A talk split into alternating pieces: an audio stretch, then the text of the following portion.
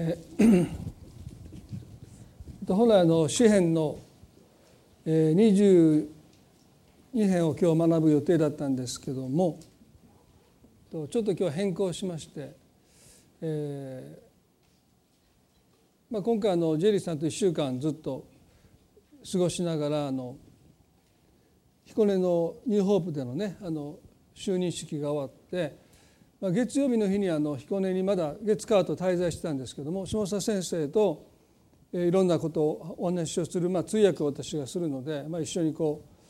う時間を過ごしていまして、えー、彦根市に唯一スターバックスが一つ後半にあって、まあ、そこに行ったら小さいんですね。だからもう人いっぱいで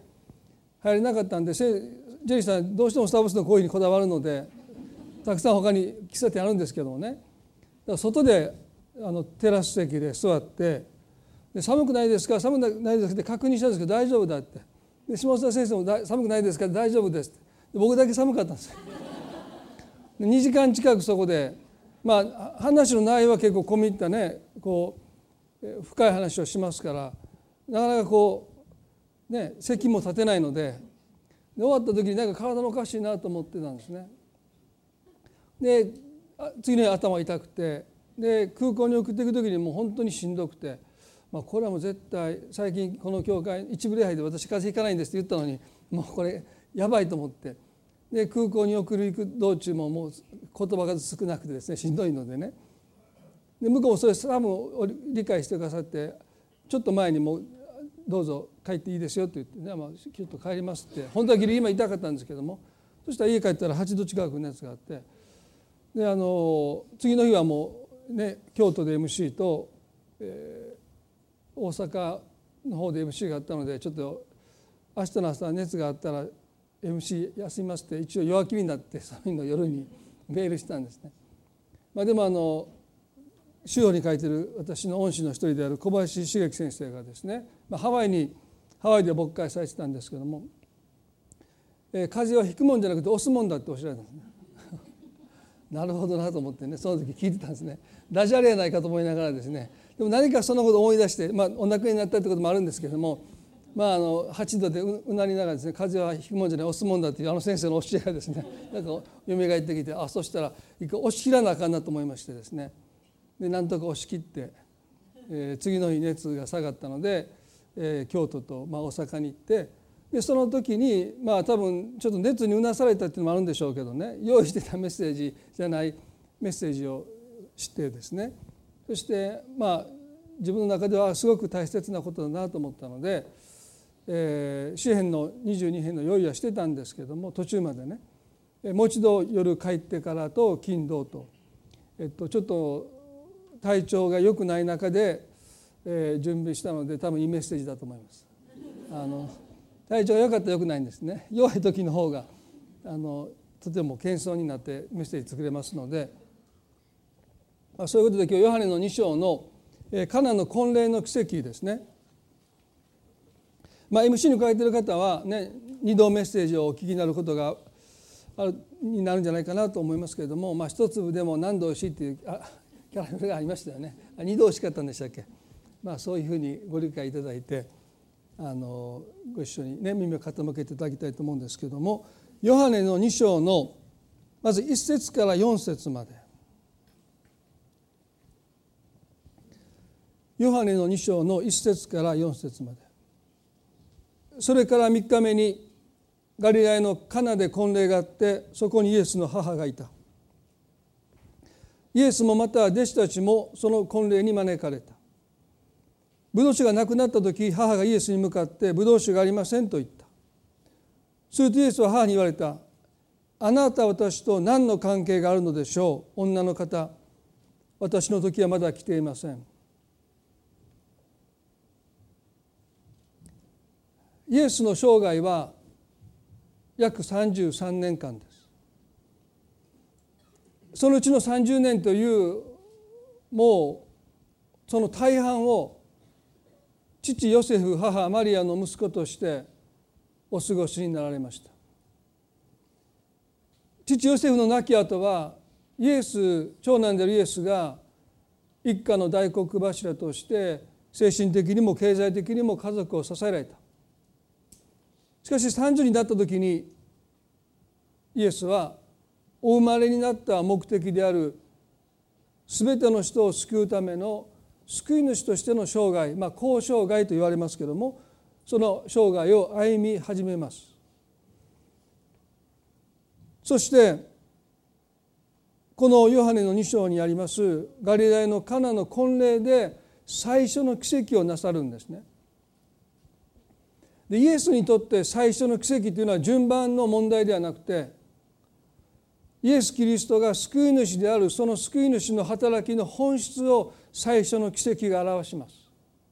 ですからとっても大切な奇跡です。聖書の中にはね数々の奇跡があって聖書はそれを全部書ききれないと書いてますですから聖書に記載されてない数々の奇跡もあるんですけれどもその中で聖書に記載された奇跡そしてその中で最もキリストの本質救い主の本質を表す象徴的な奇跡がガリラヤのカナの婚礼の中で水をブドウ酒に変えるという奇跡です。時々思うんですね。もっと派手な奇跡を持って交渉外を始めてもいいものを水をブドウ酒に変えるという奇跡は奇跡ですけどもですね考えによったらそんなに大した奇跡ではない奇跡ですよ水がブドウ酒になるんですからでもねもっと大きな見業を持ってイエスが交渉外に入られたわけじゃなくて水をブドウ酒に変えるという奇跡を持ってこの方は交渉外に入られました。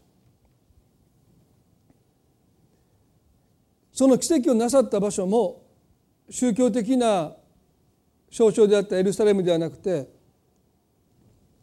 宗教的には全く価値のないとみなされたガリラヤ地方のカナという町の中でなさったということも心に留めたいですよね。ナザレのすぐ近くの町カナで婚礼が祝われていますイエスもその弟子たちもその婚礼に招かれていましたので彼らはその婚礼に途中参加します私たちがまず覚えたいことはユダヤ人の婚礼は通常1週間祝われますねですから私たちが現在知るところの結婚式はまあ式そのものはホテルですると15分ぐらいでそして披露宴があるぐらいですよね。でも2000年前のユダヤの婚礼というのはもう村中挙げてこの2人の門出をお祝いするですね。ですからもう1週間お祝いが続いていくわけですよね。とっても盛大豪華ではないけど盛大です、まあ、最近私この「地味婚」という言葉があるのを知りましたね地味な結婚というですね結婚式そのものが地味じゃなくてなんていう地味な服を着てるんだろうというそういうそういう地味じゃなくてですね。まあ私結婚した時はとっても地味な服を私は着たんですね。普通のスーツでいいやと思って。そしたらそれだけやめてって言われてですね。あのある方からですね。そして礼服を貸し書を探したんですけどその結婚式の前日に貸しるとかないんですね。1週間ぐらい前から。でようやく茨城の市民会館にあった昔にずっと使ってないというですねその服がありますと言って私それ それでもいいですって来たんですね。そしたらもうとっても地味でした。スーツの方が良かったような服だったんですけどもそういう話じゃないんです。地味婚というのはですね婚姻届を出すだけでまあ基本的には披露宴をしない。結婚式もしないし新婚旅行もいない。しないっていうですね、まあ、そういう一つの結婚式の形態だそうです。おそらくこれは今の現代人の結婚観をとっても反映しているんだろうと思うんですね。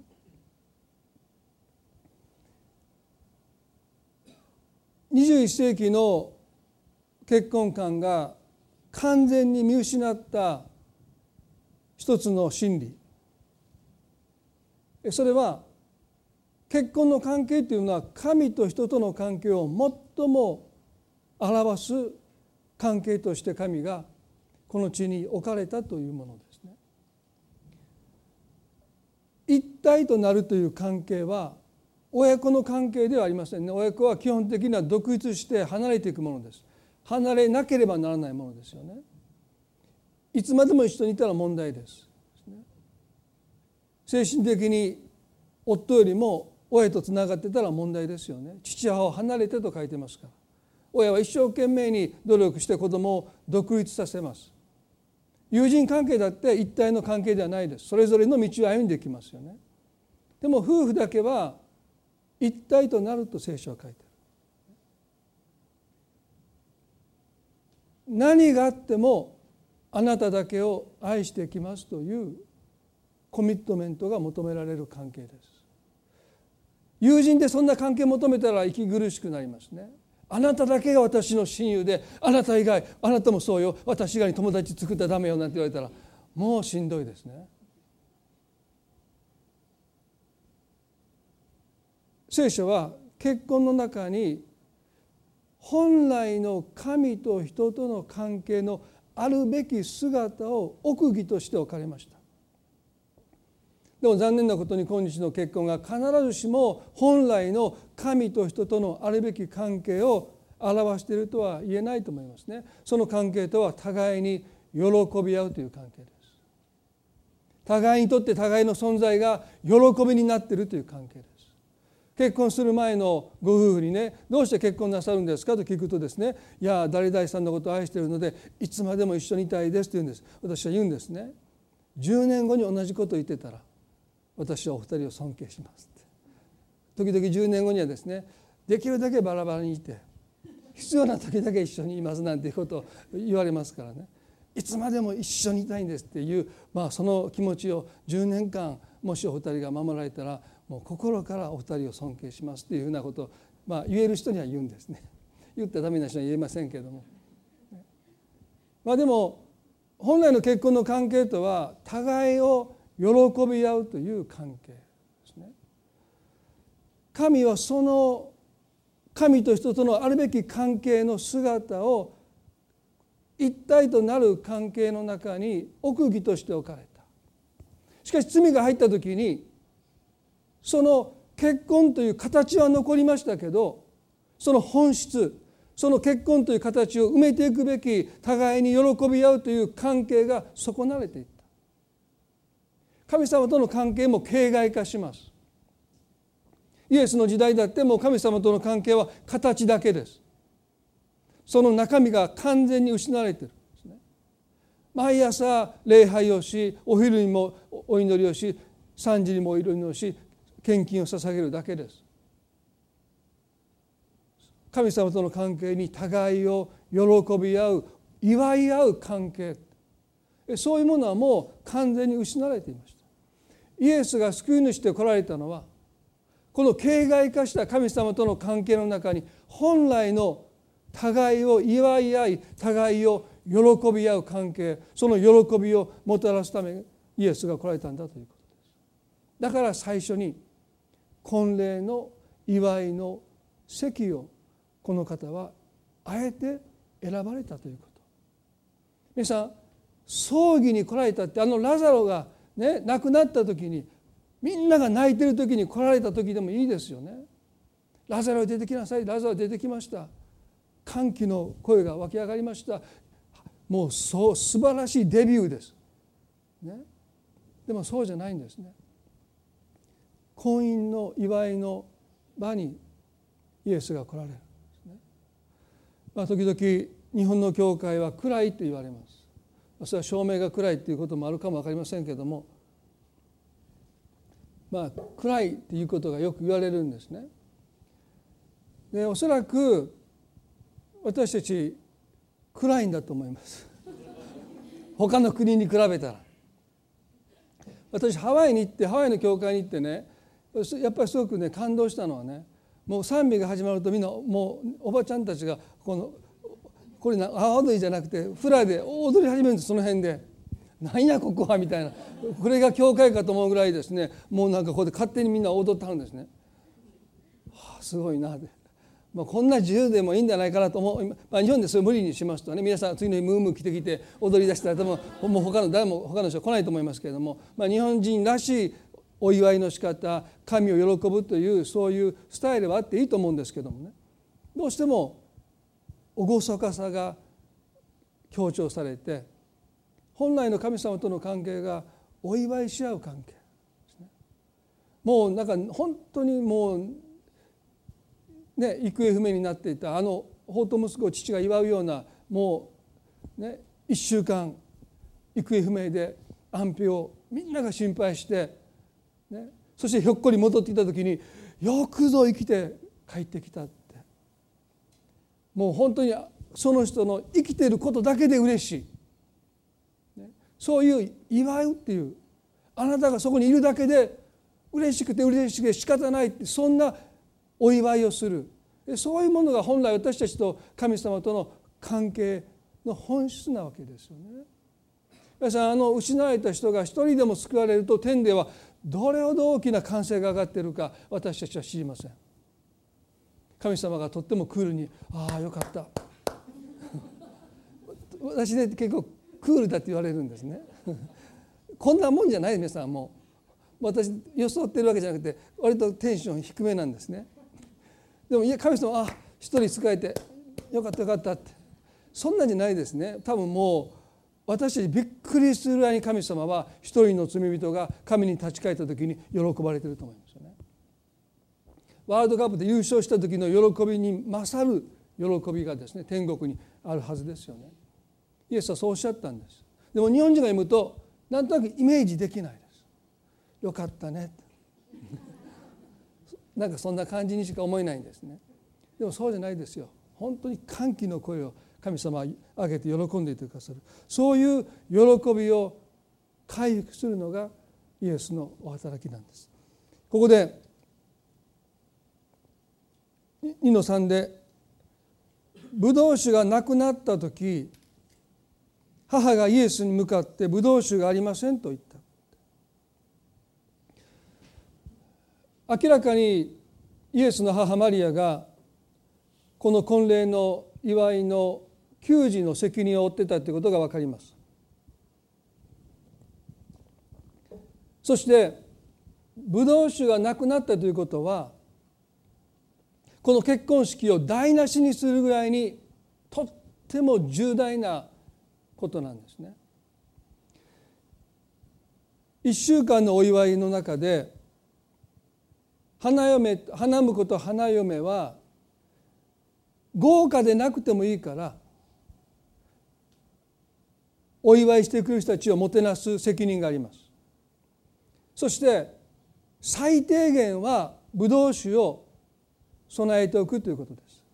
さあお祝いしてくださいと言ってブドウ酒を出さないということはこれは客に対する無礼ですね祝いに来た人たちにこの2人がもてなす最低限はブドウ酒を提供し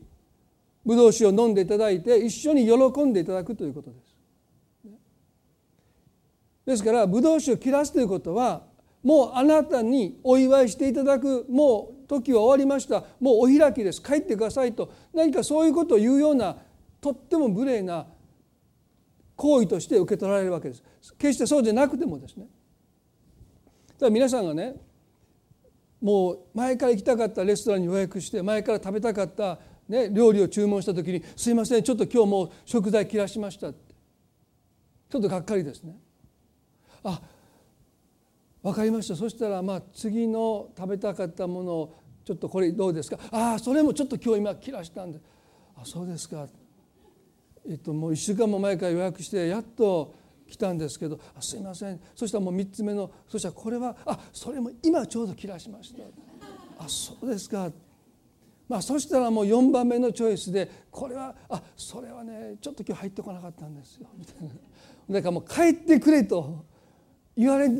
そんなふうに感じますよね。だからねレストランにとってね食材を切らしてお客さんが食べたいといったものを提供できないということはある意味で失礼なことですよね。ブドウ酒を切らすということはねそれ以上なんです。もうお開きです。とっとと帰ってくださいというようなことを言うつもりがなくてもブドウ酒を切らしたということはそういうことなんです。結構です。間に合ってます。もう帰ってくださいという。今イエスと弟子たちは到着したばかりです。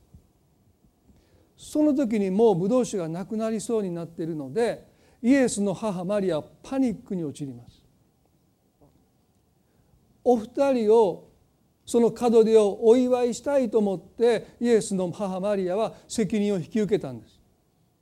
なのにどこで何が狂ったのかわからないけどもブドウ酒がもうそこをつきそうになって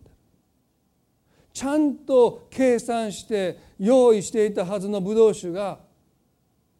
もう今そこにそこをつきそうになって人生ってそういうものですよね。計画して計算してるけど計算通りいかない。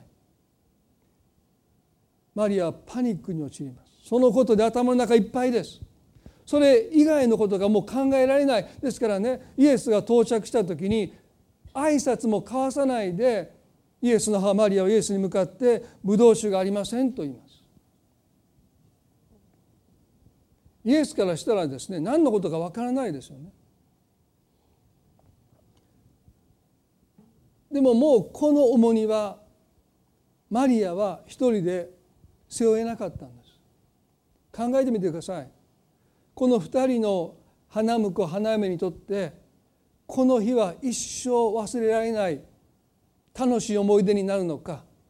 思い出すたびごとに心痛み。なんであの時ブドウ酒をちゃんと用意しておかなかったのかと悔やんでも悔やみきれない日になるのか？それはマリアにかかってたんです。何が何でもブドウ酒を探して見つけてこなければこの2人は今日のこの日を思い出すたびごとに憂鬱な気分になって心沈んでしまうそんな日になってしまうかもわからないというその重荷を彼女は追いきれなくなってイエスに丸投げします。ブドウ酒がありません皆さん私たちも神様により頼んでいくときにもうどこか行き詰まってもうもはや神様にしかこんな気持ちこんな重荷を申し上げることができないというところまで追い詰められなければなかなか私たちも神様により頼んでいくということをしないと思いますよね。ブドウ酒がありませんほとんどの人がクリスチャンになるのは自分には何か霊的に足りないものがあるということに気づいてではなくてもっと物質的な不足人間としての足りなさそういうものに私たちが行き詰まって神様を仰いでいくああ神様って言って助けを仰いでいくことを通して私たちはイエスと出会っていくんだろうと思います。イエスの母マリアもイエスの母ではありましたけどもある種の行き詰まりの中で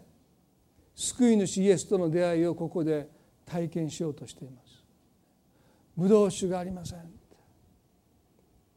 どうしていいか分かりません。助けてくださいって自分の長男であるイエスに彼女は心の重荷を丸投げします。彼女はねイエスがその重荷を受け止めてくださると思った。でもイエスは何て言ったのか。あなたは私と何の関係があるでしょう女の方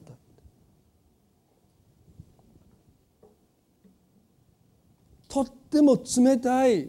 言葉に聞こえますよね。あなたと私は何の関係あるでしょう？まあ、私あのこの言葉を時々思うんですね。まあ、私の妻がですねいろんなコンピューターで作業している時にまあ、こんなことここで言っていいかどうか分かりませんけれども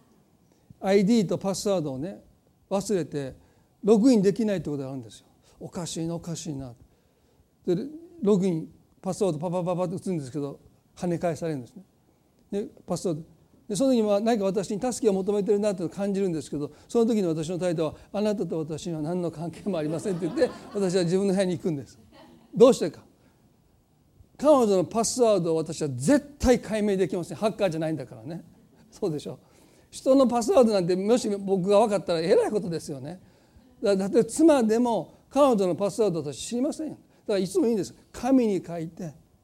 ちゃんと管理しておいてください。僕は関係ありません。僕は僕のパスワードだけ覚えてるだけですからね。で前もある時ね夜遅くまでこのもあるものを注文しないといけないと言ってもうおかしいおかしいおかしいのコンピューターじゃなくてあなたのパスワードがおかしいんですけどもうこいかにもヘルプヘルプミーという声が聞こえてきそうだったのでもう本当に私はイエス様と同じようにですねこの御言葉を引用しながらとかあなたと私と何の関係あるでしょう女の方と言いながらですねまあ言いませんでしたけれども心の中で言いながらですね布団に入って寝たんですね。でも朝起きた時から心責められましたね。もうちょっと優しくね寄り添えばよかったと思ったんですけども。まあでもねマルヤにしてはもうどうしていいかわからない右往左往していてもう心が落ち着かないどころかもうパニックになってブドウ酒がありませんって言った時にイエスの態度はあまりにも冷たくあしらわれるかのようでしたね。私のことを女の方ってね？あんた一体何様やってまあ思春期の子供が街でお母さんだってあれ誰やお前のおばちゃんちゃうんか違うよあんな人って言うのは分かりますよ。思春期の子供が言うんだったらね。にあお前豊田のお母さんちゃうんか違うよあれどっかのおばちゃんやで似てるだけなんて言うのはまだ許せますよ。恥ずかしいんだから。ね、それも向こうからキョロキョロこっち見てたらねよ余計言いたくなりますよね。近所のおばちゃんやって。でもイエスはもうせ、ね、30ですからね。ブドウ酒が合いませんって言われたらあ何とかしましょうなんてもうちょっと受け止め方があるんでしょうけど私とあなたには何の関係があるでしょう女の方って。でもねこの言葉を聞いてマリアは全然カチンとこなかった。どうしてか。いずれイエスが私の子供ではなくて救い主としての生涯を歩み始めることをマリアはずっとしていたから。女の方と呼ばれた時にマリアはその時が来たことを悟るんです乙女マリアだった時に彼女は見つかいによって救い主を体に宿したというその受胎告知を受けます。ね、ですからやがてこのお腹に宿した子供が救い主としての歩みを始める日がいつか来るだろうということを心の中に彼女はずっと覚えながらこのイエスの女の方という言葉を聞いた瞬間にその時が始まったことを悟ります。そしてイエスはこういうんですね。私の時はまだ来ていません。でここでこの時とは何かというと私が十字架で命を捨てる時はまだ来ていませんとおっしゃった。私はまだ死ぬ時が来ていないとおっしゃった。ですから母マリアにとっては婚礼の席でブドウ酒がなくなったそのなくなったブドウ酒を求めたに過ぎないんですけれどもイエスにとってブドウ酒を求められるということは実のところ死を求められていることに等しかったんです。十字架の死を求められているに等しかった。だからあなたには何の関係がない。十字架でいつ死ぬのかは父と私だけのビジネスだとおっしゃった。あなたには関係ないことだとおっしゃった。イエスにとってブドウ酒を求めるという行為は実に死を求める行為なんですね。どうしてかブドウ酒とは喜びの象徴です。キリストの十字架のあの苦しみは私たちが神様との関係において失った喜びをこの方が犠牲になることによって回復するための死であったからです。ですからねイエスにブドウ酒喜びを求めることは死を求めることに等しかった。だからイエスは私の時はまだ来ていないとおっしゃった。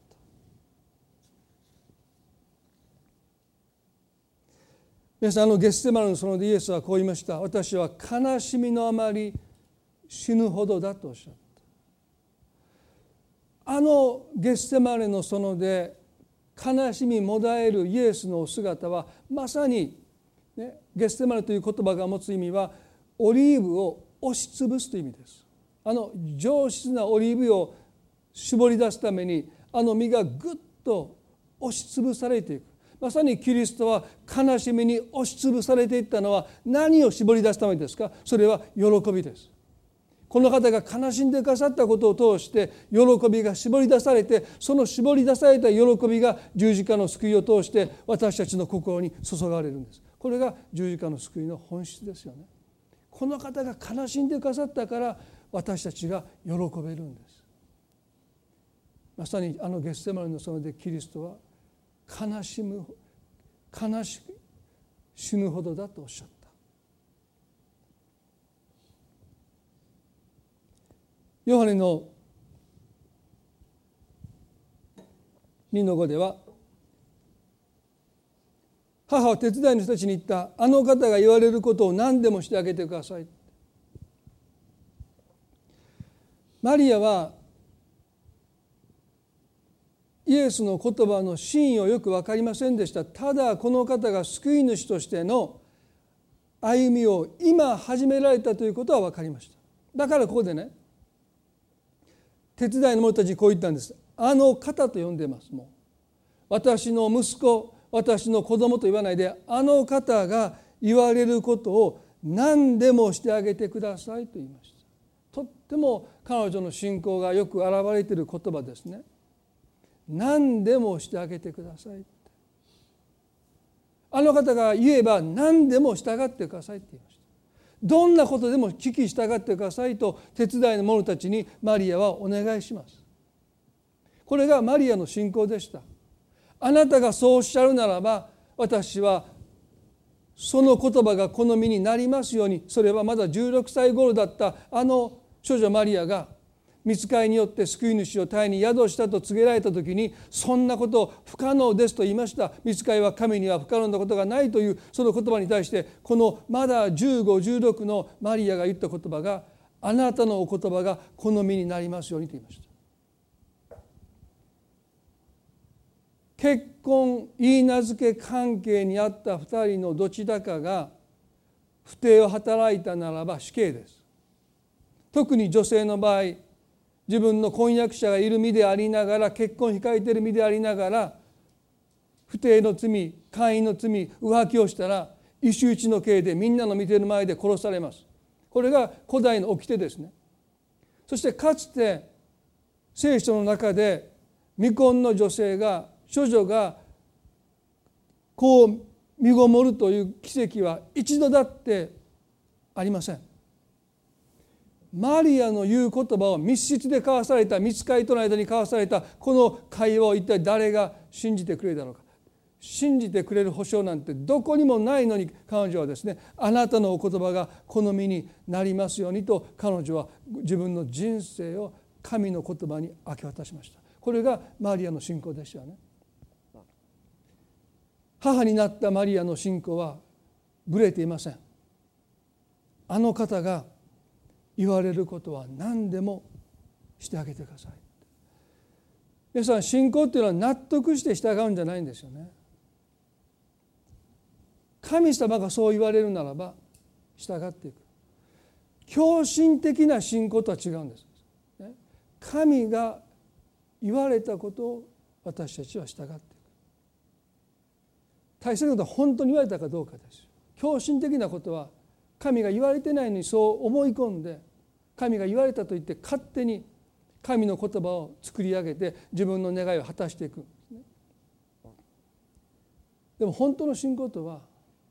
神様がおっしゃったことにたとえ納得できなくても従っていくそういう明け渡していくというものが求められるんだろうと思います。それなしにして信仰はですね私たちの人生の道具にしか過ぎないです。でも信仰を道具にしたらダメですよ。私たちが従っていくんですから。ここで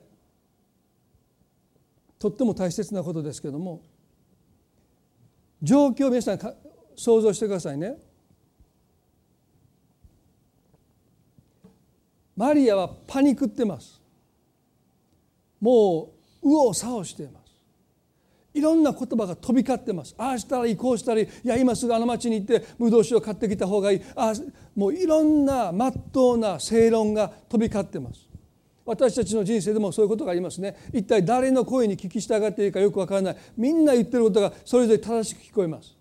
ああすべきだこうすべきだ。いやこうすべきだ誰に従っていいかわからない。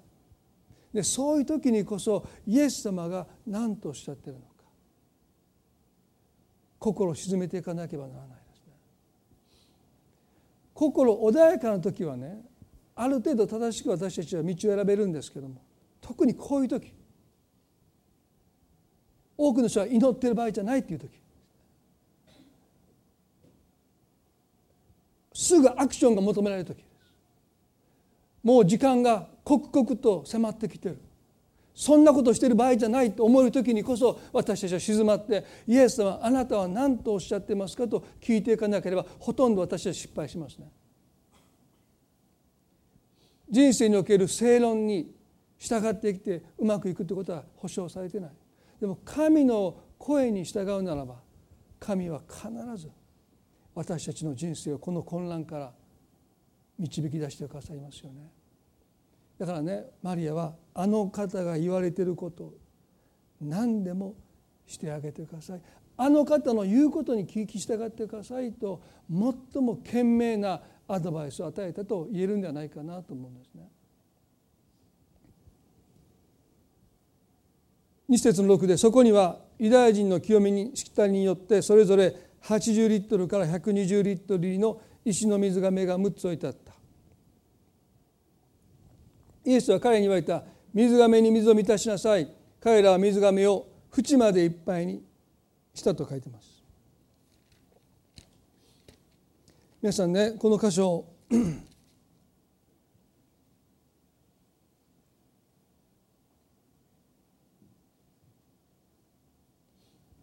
お読みになってまず思うことはですね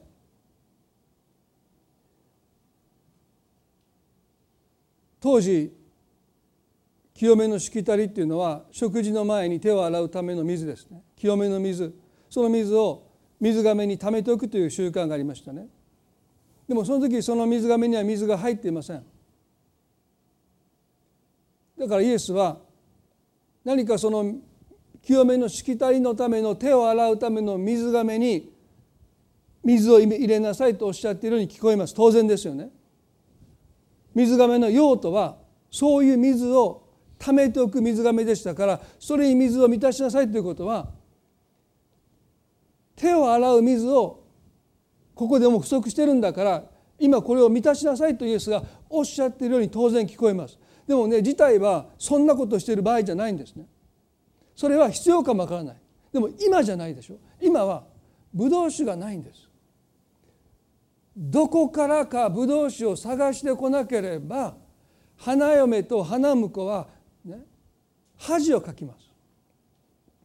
だからブドウ酒を今イエスに求めてるんですよね。ブドウ酒がありませんとマリアは言いました。でもイエスは清めのしきたりの水を水がめに満たしなさいとおっしゃっているように聞こえました。弟子たちごめんなさい。この手伝う者たちは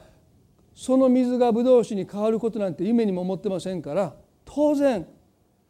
儀式用の水をそこに満たしなさいとおっしゃったように思えたのでなんで今そんなことをしなければならないのかという葛藤を覚えるのは当然ですね。そんなことをしている場合じゃないと思えた。でもね母マリアがあの方が言うことは何でもしてくださいと言われたので渋々だと思いますおそらく。決して喜んではないと思いますね。言われるがままに自分たちが今直面している問題の全く何の助けにもならない解決にもならないこの水がめに水を満たしていくことに彼らは自ら与えてきます。でも心は多分ついていってないです。心はますます焦っていきます。こんなことしている場合じゃないのにななんでイエス様はこんなことを私たちにさせるんだろうこんなことしてぐらいだったらもうあてもなくいろんな町に走っていって出かけていってお願いしてかき集めてくる方がブドウ酒は用意できるんじゃないかという思いがありましたなのにそこにとどまって80リットルから120リットルですからね相当大きな亀に水を満たしていかなければならない全く無意味に思える作業にこの人たちは従事していくんですね。皆さんこれは神様が私たちの人生に働かれる時に一つの典型的な姿じゃないかなと思うんですね。私たちには無関係に見えるけども神様の目にはつながっているんですね。こんなことして何の意味があるだろうと思うんだけども私たちには見えないだけでそのつながりが神様にはそのつながりが見えてるんですね当然ですけどその水がめを満たした水がブドウ酒になるというつながりはイエス様にしか見えていません。ですから全く無意味に思えることなんです。でもね皆さん彼らが素晴らしいのは後半こう書いてますね。2の7節に何て書いてるでしょうか？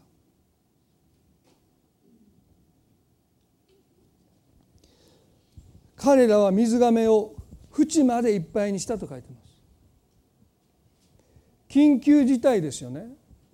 そんなことしている場合じゃない時ですよね。一刻もこの言われた無意味な作業を終えてブドウ酒を探しに行きたいその気持ちを抑えつつ彼らは水がめの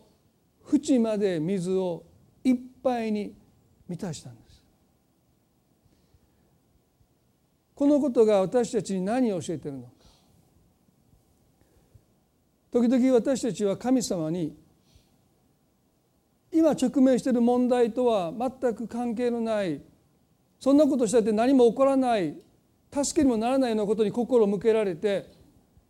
それに従事することを促された時に私たちはやっぱり心を込めてしなければならないということです。中途半端にその水がめの水を半分だけしてはい終わりましたって手を抜かないことだと思うんです。縁まで水を満たしていった。今神様が私たちにせよとおっしゃることにやっぱり私たちは心を注ぐっていうこと。一生懸命やるっていうことが大切なんだろう。それは今は分からないです。こんなことしてって思うんだけどもやがてそのことが私たちの喜びに変わるんです不思議ですけどもなんでこんな水がめにこんな時に水を満たさなければならないんだろうってこれぐらいでいいやって言って半分にもし皆さん彼らが水がめを満たさなかったら神の奇跡は半分だけですよブドウ酒は。私の前の牧師のケニーさんという方の奥さんが私に言ってくださった言葉で私がいつも思い出すのは「ノブさん神様はねあなたの期待したところと出会ってくださるんです」っていう言葉ですね。いろんな言葉をいただきましたけど私今でも覚えてるのはねあなたが期待したその場所で神様出会ってくださいますよだから水がめの水をちょっとしか満たさなかったらブドウ酒はちょっとだけですね。当然ですけども。水がめの水をちょっとしか満たしてないのにイエス様が奇跡をなさったらブドウ酒が溢れているということはありえないですね。満たした分だけです。半分水を満たすならばブドウ酒も半分だけです。縁までいっぱい満たすならばブドウ酒はその満たした分だけブドウ酒になります。分かってたら誰でもしますね。この水がブドウ酒に変わるんだってことを分かってたら皆さん誰もね、苦労しないで至る所の水がめ集めてきて皆さん水で満たすでしょ？株をなさっている方はねご存知だと思いますけどインサイダー取引ってありますね。例えば役員会社ががんを完全に完治する薬を新薬を開発したとしますね。これは極意情報でしょ。絶対漏らしちゃダメですね。でもその研究者が奥さんにポロって言いました。俺がな自慢しがしたがりのご主人だったとしてね。俺すごいことやってんぞ。どうしたん？あそう言ったらあかんねん。いやもうその言ってよって。そこまで言ったんだから。いやそうは言われへんよいやでもやっぱり自慢したくなって。いやもうここだけないしでがんを完治する薬を俺発見して奥さんすごいなって言いながらですね。次の銀行に行って貯金全部下ろして。そしてプロなんとかミスに行って。借りれる全上限いっぱい借金して夫の会社の株を買うんですね。当然ですよね。がんが完治する新薬が発見されたというとその株その会社の株はですねもう10倍以上跳ね上がるでしょうね。奥さんも通帳全部下ろして、ね、そしてもう借りれる上限の借金してその株を買うことは信仰もいらないですね。当たり前です。絶対漏らしてはなべない、ね、情報を伝え聞いてそんなことをすることは簡単です。誰だもし私もその人奥さんから聞いたら私もしそうですね。牧師のくせに。そんなこと私にはカウンセリングで例えば「いや先生私夫からインサイダー情報を聞いてしまったんです」何どんな情報？いやうちの主人ががんを完治する薬発見した。あそれ僕に言わんといてと言いながらですね私も株買いそうになりますよね。だからこの大切なことなんです。そのそのそこでそんなことを聞いた上で犠牲を払うことはね。だからねこの水がブドウ酒に変わるってことが分かってたらね誰だって縁まで水を満たしますよ。でもねそんなこと誰も分かってない。なんでこんなことしなきゃならないと思ってるんだけどもその中で彼らは水がめの縁まで水を注いでいきました。満たしていきました、神様は私たちの期待の内容とはなかなか出会ってくださらないんだけども期待の度合いとは出会ってくださると思うんです。これもあれもこれも神様してほしいと期待する期待の内容とはなかなか出会ってくださらないかもしれません。でもね期待の度合いとは神は出会ってくださるんですよ。ちょっとしか期待しないとやっぱりその期待と神は出会ってくださるし大きくな期待を持って私たちが神に期待して生きてると心を注ぎ出してこんなことしたってね何の実があるだろうと思うことに対しても私たちが心を注いで水がめの水を縁までいっぱいにするように心を込めて生きているとやっぱり神様はそういう期待と私たちと出会ってくださるんだろうと思うんですね。どうぞ皆さん私たちは水がめを縁まで満たすクリスチャンでいたいですね。半分ぐらいでこれぐらいでいいやと思わないで。どうぞあなたが導かれていることにあなたの心を注いでいただきたいと思います。それは決して後悔にならない。いやしなかったことが私たちの後悔になっていくからですね。そして最後に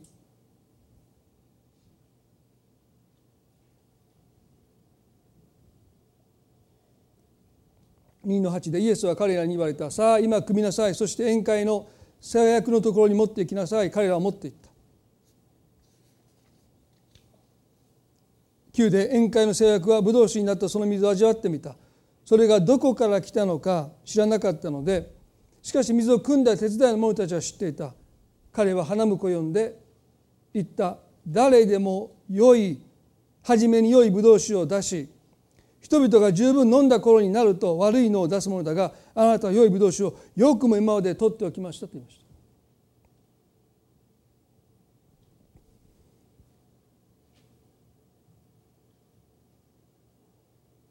手伝いの者たちが今つい先ほど水を入れたはずの水がめの水がブドウ酒になっている奇跡を彼らは目の当たりにします。こんな話誰も信じないですよ。でもこの人たちは否めないです。自分たちが水をその壺の中に満たしたんですから。神様はなぜ無意味と思えるようなことに私たちを召されるのか。それが私たちがその奇跡の一端を担わない限り私たちは心から神の奇跡を信じることができないからです。多くの神の奇跡は偶然という名のもとでスルーしていってます。たまたまやったって。ああこの時事故に遭わなかったの。はたまたま偶然。本当にそうでしょうか。多くの奇跡は偶然という名のもとに私たちの信仰と結びつけられることなく過ぎ去っていっていると私は思います。でも彼らはろうして水を水釜に入れたので水を汲む時にその奇跡の証人となっていくんです。紛れもなく私はここに水を入れたというそのことがあったゆえに彼らはその奇跡を信じるものになっていった。神様何とかしてくださいだけではダメなんです。私たちにできることを私たちがしていくときに私たちは神の奇跡と私たちの信仰が結びついていくああ神には不可能がないということを頭ではなくてこういう経験を通して私たちは心で本気で信じるものに変えられていくんだろうと思います。そのために神は奇跡を私たちに求めるわけじゃない。あなたが奇跡をしなさいというわけじゃない。神がおっしゃることは私たちにできるわずかなことだけです。それが祈りであっても福音を分かち合うことであってもその人に奉仕することであっても私たちにできることを私たちがするときに神の奇跡と私たちの信仰が結びついていくんです。そういう信仰が本当に奇跡を信じる生きた信仰になっていくんだろうと思いますね。そしてこのブドウ酒を持っていきます。手伝いの者たちはもう胸をなで下ろしました。間一髪ギリギリセーブって。間に合ってよかったってすごく安堵しています。でもここからがこの奇跡のすごいとこですね。水がブドウ酒に変わっただけで彼らはもうそれだけで十分です。安堵しました。神様ありがとうございましたって感謝してます。でもね宴会の制約がこの人たちが持ってきたブドウ酒を味見した時に腰を抜かすんです。まあ実際に腰を抜かしたわけじゃないんですけどね。えって。びっくりしたんです、ね、この人たちはまだブドウ酒飲んでないんですよ。持っていただけです。そのブドウ酒を飲んだこの世話役がびっくりして花婿を呼ぶんです。で大体こういう宴会の席で世話人に呼ばれたら大体怒られるんですよ。ね、皆さん上司に呼ばれてちょっと私の部屋まで来なさいって言われて何褒めてもらうのかなと思って行く人は相当ねポジティブな人ですね。学校の先生後から教教室ちょっと職員室来なさい何褒めてもらえるかな？部活の先生からちょっと終わってから練習終わったら来なさい何褒めてそんな人なかなかいないですよね。奥さんがちょっとあなた後から話がある。何かな？何のプレゼントもらえるかなって思う人は多分相当ののんきな人ですね。何したか何がバレたかなとか思う人多いと思いますけどね。大体怒られるっていうですね。だから花婿だって世話人っていうのは町の長老ですからね。呼ばれたらもう内心ハラハラドキですよ。何しちゃったかな、ね、もう恐る恐るですよ。ここまでいい式だったのに何してしまったからもう彼は恐る恐る言ってね何でしょうかするとこの世話役が何て言ったのか。誰でも初めに良いブドウ酒を出し人々が十分飲んだ頃になると悪いのを出すものだがあなたは良いブドウ酒をよくも今まで取っておきました。あなた偉いねって言われた。あなたのような人見たことないみんなね最初は良いブドウ酒を出します酔ってないからねでもねこれだけ宴会が続いてお酒が抜けないでみんな陽気になってもう酔っ払ってる中で普通だったら水っぽいブドウ酒を最後は出していく。もうブドウ酒と言えるかどうか分からないアルコールが抜けたようなもうブドウジュースのようなものを出していくんです。なのにあなたはこんなに良いブドウ酒を最後の最後に味見したって誰もわからないこんな時にあなたはよく取っていましたね見上げた人だって、ねまあ、何度も言うしょうもな話ですけど私居酒屋でバイトした時にねこのオーナーが悪い人でお客さんが酔っ払ってきたらねミネラルウォーターはもう線を開けないで空いた瓶に水を入れて出せって言われたんです。僕ら学生バイトでしょ？わかもうこんな「いやええんですか?」って分かるわけない酔っ払ってんねんからって言ってで持って行ったらね「兄ちゃんサントリーのミネラルウォーターやっぱり高いだけあって400円ぐらいしましたからね美味しいわやっぱり水道水とはちゃうわって言いながらそのウイスキーで水を張って飲んでるんですよ。もう私それ見てねクリスチャンだからもうこれはここで働けないと思ってそれが原因でやめました。ね、でもね一度だってこれおかしい。この味は水道水やって言ったお客さんに会ったことないです。もう誰も分かんないですよ、ね、だからそれでこの人この人荒稼ぎしてましたよ。ね、でもね普通そうですよ。もうお酒が入って寄ってきたらもうお酒の良し悪しなんてわからないんです。安物のお酒を出すんですよ普通は。でもね世話役はね感激したんです。こんな誰も味がわからないこの最後の最後にこんな良いお酒をあなたねよく取っておきましたね。偉いねって。見てないとこであなたすごいことするねって。あなたのような若者に会ったことないって言って。でもね花婿は何のことかさっぱり見当がつかない。いや実のところ彼はそんなことしてなかったんですよ。でしょ？ブドウ酒が切れてしまってた。でも最高の褒め言葉をもらってこの花婿と花嫁はこの日を将来忘れることはなかったでしょうね。皆さんイエス様が最終的になさった奇跡は水をブドウ酒に変えることで難を逃れた。やれやれそういう私たちの必要を満たすことがイエスのこの奇跡の本質じゃなくて一番最後に一番良いブドウ酒を提供したということがこの奇跡の本質です。そしてこの婚礼の花婿と花嫁が全く身に覚えのない称賛を受けることがこの奇跡の本質ですね。彼らは何にも労してないんですよ。労したのは水を汲んだ者たちです。だから聖書は水を汲んだ者たちだけが知っていたと書いてます。皆さんねイエス・キリストの十字架の本質とは私たちに喜びをもたらすと言いましたそれは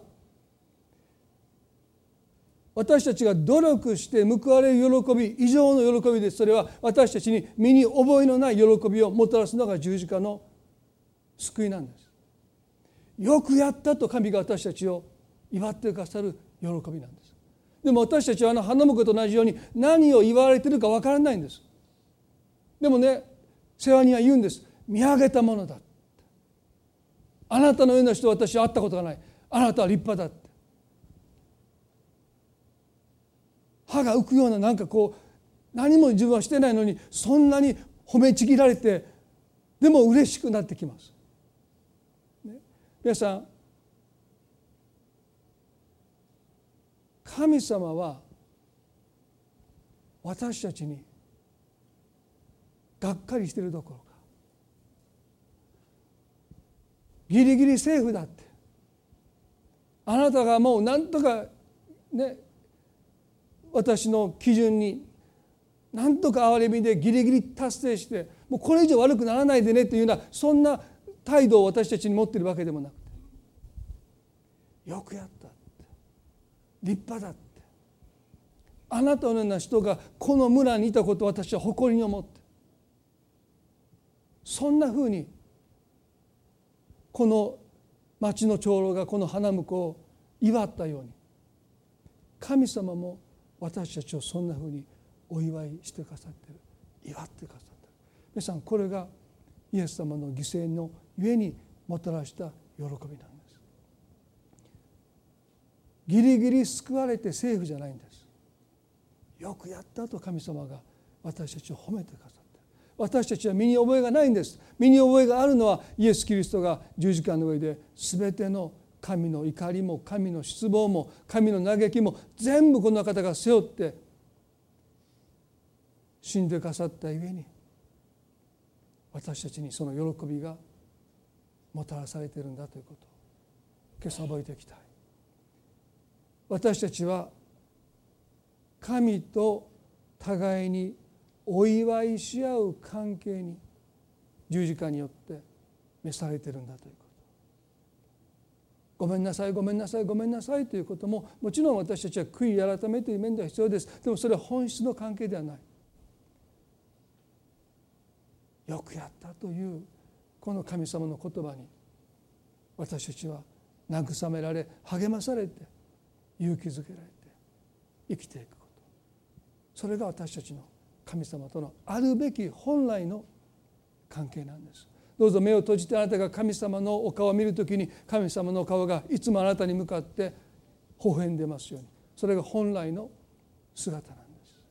もしあなたが神を思い浮かぶときに神がため息をついているかのように感じるならばそれは歪んだ間違った神様のお姿です。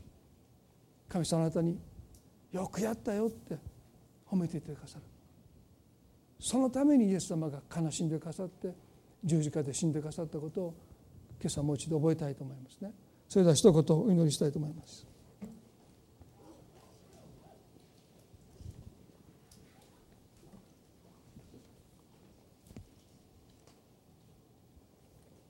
どうぞ目を閉じたまま。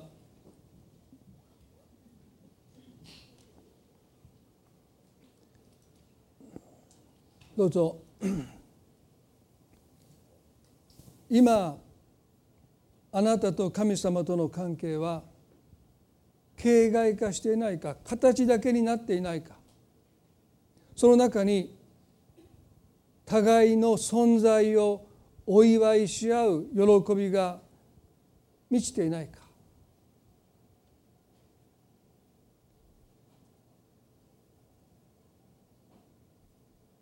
堅苦しい関係になっていないでしょうか。他人行儀な関係になっていないでしょうか。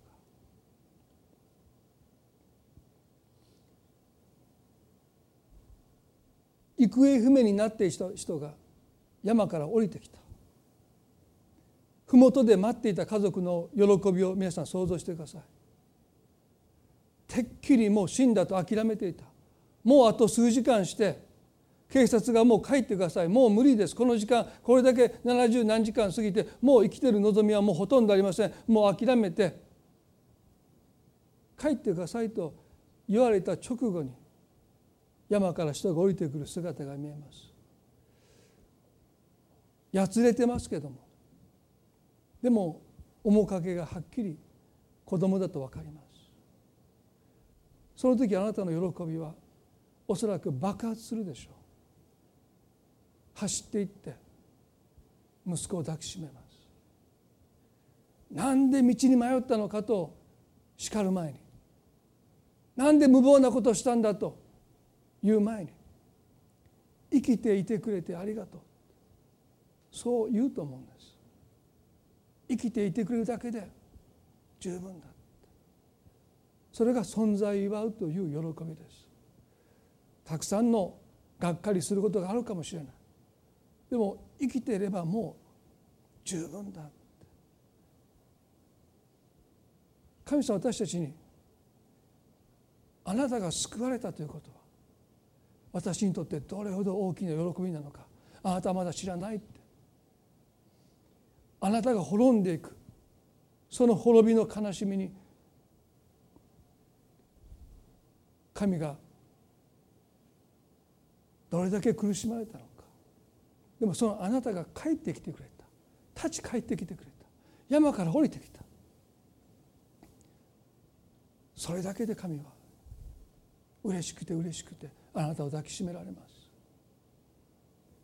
どうか私たちと神様の関係がいつも互いの存在を喜び合う関係でありますように。イエス様はその関係を回復するためにあのゲッセマルの園で悲しみのあまり死ぬほどだともだえ苦しみながらそしてあの十字架の上で「我が神我が神どうして私をお見捨てになるんですか?」と言って悲しみの中で死んでいってくださった。悲しみがイエスを押しつぶしました。でもそこから喜びが絞り出されたんです。その喜びが今日あなたの心に注がれることを祈りたいです。恵み深い天の地の神様。今日もう一度私たちはキリストの最初の奇跡を通してあなたがもたらしたいものそれは喜びの関係であることを今日共に学んできました。結婚の関係も互いを喜び合う関係であるはずですが私たち多くの痛みを抱えます。悲しみを抱えます。怒りを抱えてしまいます。でもイエスはこの関係の中に喜びを回復してくださる方でもあります。主よ傷ついた関係の中にキリストの打ち傷によって癒しが喜びがもたらされますように今傷ついた関係の中で苦しんでいる方がおられるならば武道士なるイエス様喜びを回復してください。かつてのように喜び合える。その喜びをあなたがもたらすためにこの地に来てくださった。今日あなたが喜びを回復してくださることを心から祈ります。そしてあなたと私たちの関係にも喜びが満ちてきますように。どうか信仰が形骸化しませんように。なんとなく厳かさだけで信仰があるかのように勘違いしませんように。あなたと私たちとの関係の本質は喜びです。あなたが私たちのことを喜んでいてください。そして私たちもあなたのことを恐れないであなたのことを喜び楽しむことができる。それが十字架の御業です。主よ今日お一人一人の内側にキリストの代価によってもたらされた喜びが満ち溢れますように。そしてその喜びは全く身に覚えのない私たちの努力とは関係のないただただキリストの犠牲によってもたらされた喜びです。でも神は私たちに言ってくださるんです。よくやったって。あなたを誇りに思うって。あなたは私の喜びだとおっしゃってくださった主よ私たちには身に覚えがありませんが。あの陰で水を汲んだ人たちのようにイエス様が十字架で死んでくださった。その犠牲のゆえです。私たちはそのことを思う時にもっと喜びをいただいて主を喜び歩むことができますよ罪許されたもの十字架の恵みを受け取ったものそれは喜びきるものです。神様あなたが私たち一人一人のうちにある喜びをますます増し加えてくださるように祈ります。祝福してください。私たちは受難週をこれから迎えてきますけど。ただただ私たちはキリストの十字架を苦しみの視点から思うだけじゃなくてその苦しみの目的をしっかり見据えることができますように。その先にあるのは爆発的な喜びです。その喜びで主がこの教会を私たちの家庭を私たちの家族を私たちの人間関係を私たちの結婚関係を私たちの心を満たしてくださることを宣言いたします。喜びが満ち溢れますように。イエス様の皆によって祝福を心からお祈りいたします。アーメン。それでは皆さんどうぞ立ち上がっていただいて賛美を捧げたいと思います。葉に表せない。思いを超える。主の麗しさに比べるものはない。知恵と愛は深くかかることができず言葉に表せないほの麗しさを驚き仰ぎ見る。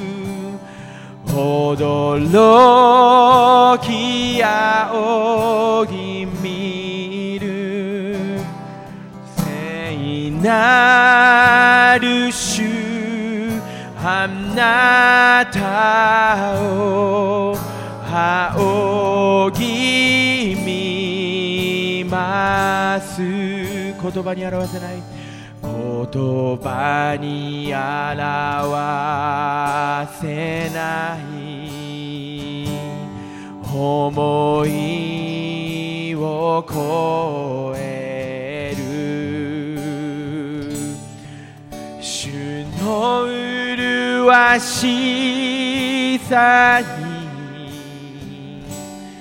比べるものはない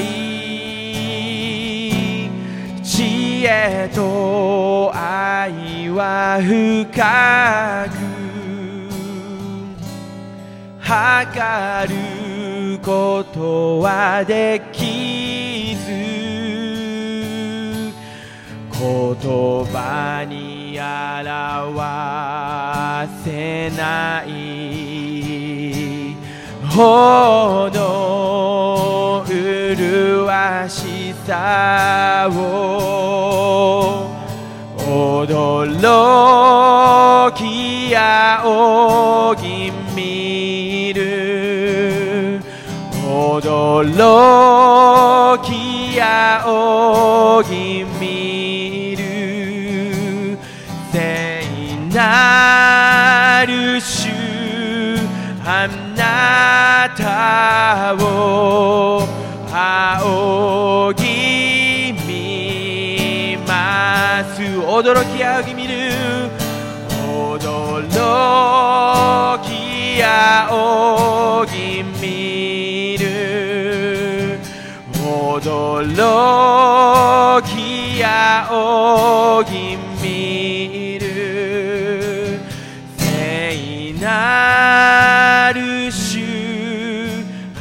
なたを仰ぎ見ます青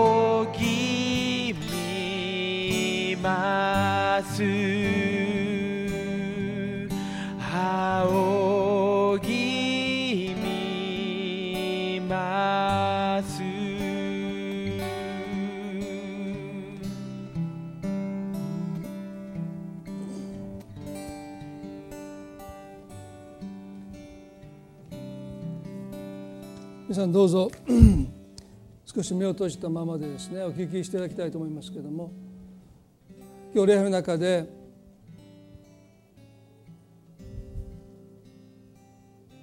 御言葉をお聞きになって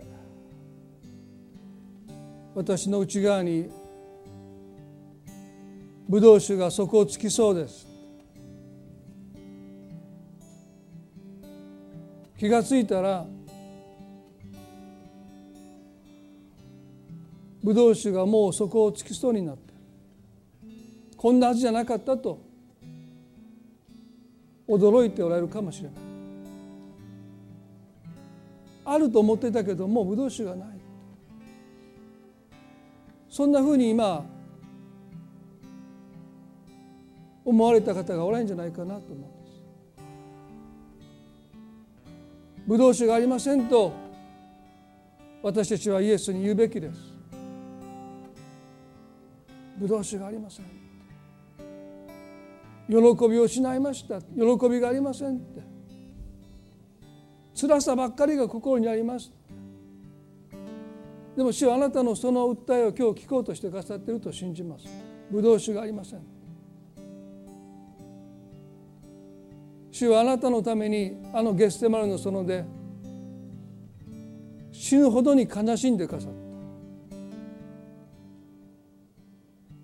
押しつぶされて彼の汗は血がにじんでたと聖書は書いてます。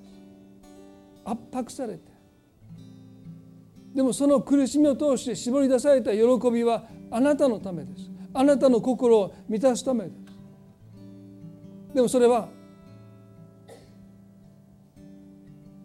水がを持っていってイエス様はこの水がにブドウ酒を注いでくださいというようなものをでもそうじゃない。やっぱりあなたにも神は何かしてほしいと願っている。もちろん空になった酒樽を持って行ってここにブドウ酒を入れてくださいということも間違っていないのかもしれない。でもイエスはそのような方法なさらなかったですよね。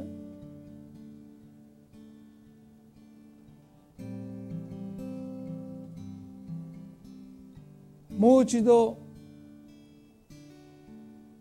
神に単純に期待して私の心を喜びで満たしてくださることを信じてあなたの心を直接喜びで満たすこととは無関係なようなことであるかもしれない。でもあなたの目の前に置かれたことにどうぞもう一度心を注ぎ出していただきたい。どこかやる気を失ってどこか投げやりになっていたかもしれない。でもどうぞ皆さん主はあなたに必ず出会ってくださいます。あなたに今できることにもう一度あなたが心を注いでいく時にあなたが注いだその分が喜びとしてあなたに返ってきます。あの水がめに満たした水の分だけがブドウ酒になっていったように。今日私たち一人一人に神様が何に今私は心を注ぐべきなのか。それはね神への期待ですよ。私はやってきました。でもそれはもしかして神に期待しないでやってきたのかもしれない。でもね今日は私たちは神に期待する。だからこそもう一度心を注いでいくことができるんじゃないかなと思うんです。主はその期待に必ず応えてくださると信じます。皆さん今日そのことをね信じようじゃないでしょうか。今日私はそのことを信じる必要があると思われる方はねどうぞ目を閉じたまま少し手を挙げて示してくださいます。かあなたのために今日祈りたいですね。今日あなたがもう一度心を注ぎ出してその注ぎ出した分が喜びとしてあなたの心に満ちてきますように。そのことを最後にもう一言短くお祈りします。恵み深い天の地の神様。ブドウ酒がありません。底をつきそうです。私たちはあなたの前に正直に申し上げます。辛くて悲しくて喜びがありません。でも主よあなたはそのことをもうご存知です。だからあなたが身代わりとなって死んでくださった。今日水をぶどう酒に変えた主は私の心の悲しみを憂いを喜びに変えてくださる方です。苦しんだ分だけ喜びは増しくわります。悲しんだ分だけ喜びは満ちてきます。だからもう一度神様あなたを期待して目の前にあることに心を注ぐことができますよ何の意味があるのかと思ってしまう時がありますけど主は必ず喜びで心を満たしてくださる方です。あなたに信頼する者は失望させられることがないと約束してあります。今日もう一度あなたに期待すること心喜びで満たしてくださることを期待することを今決心なさったお一人一人のその決心を神様が祝福してください。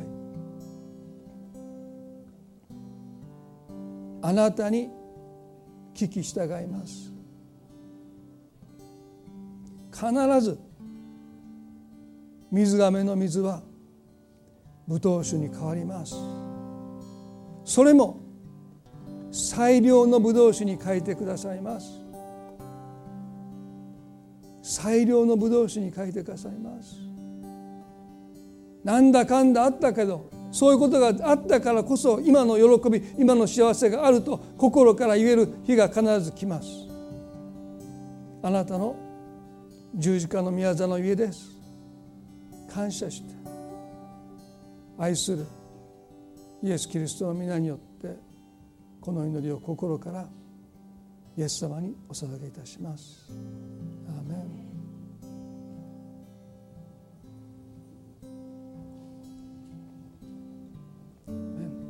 それでは互いに挨拶を持って終わっていきたいと思います。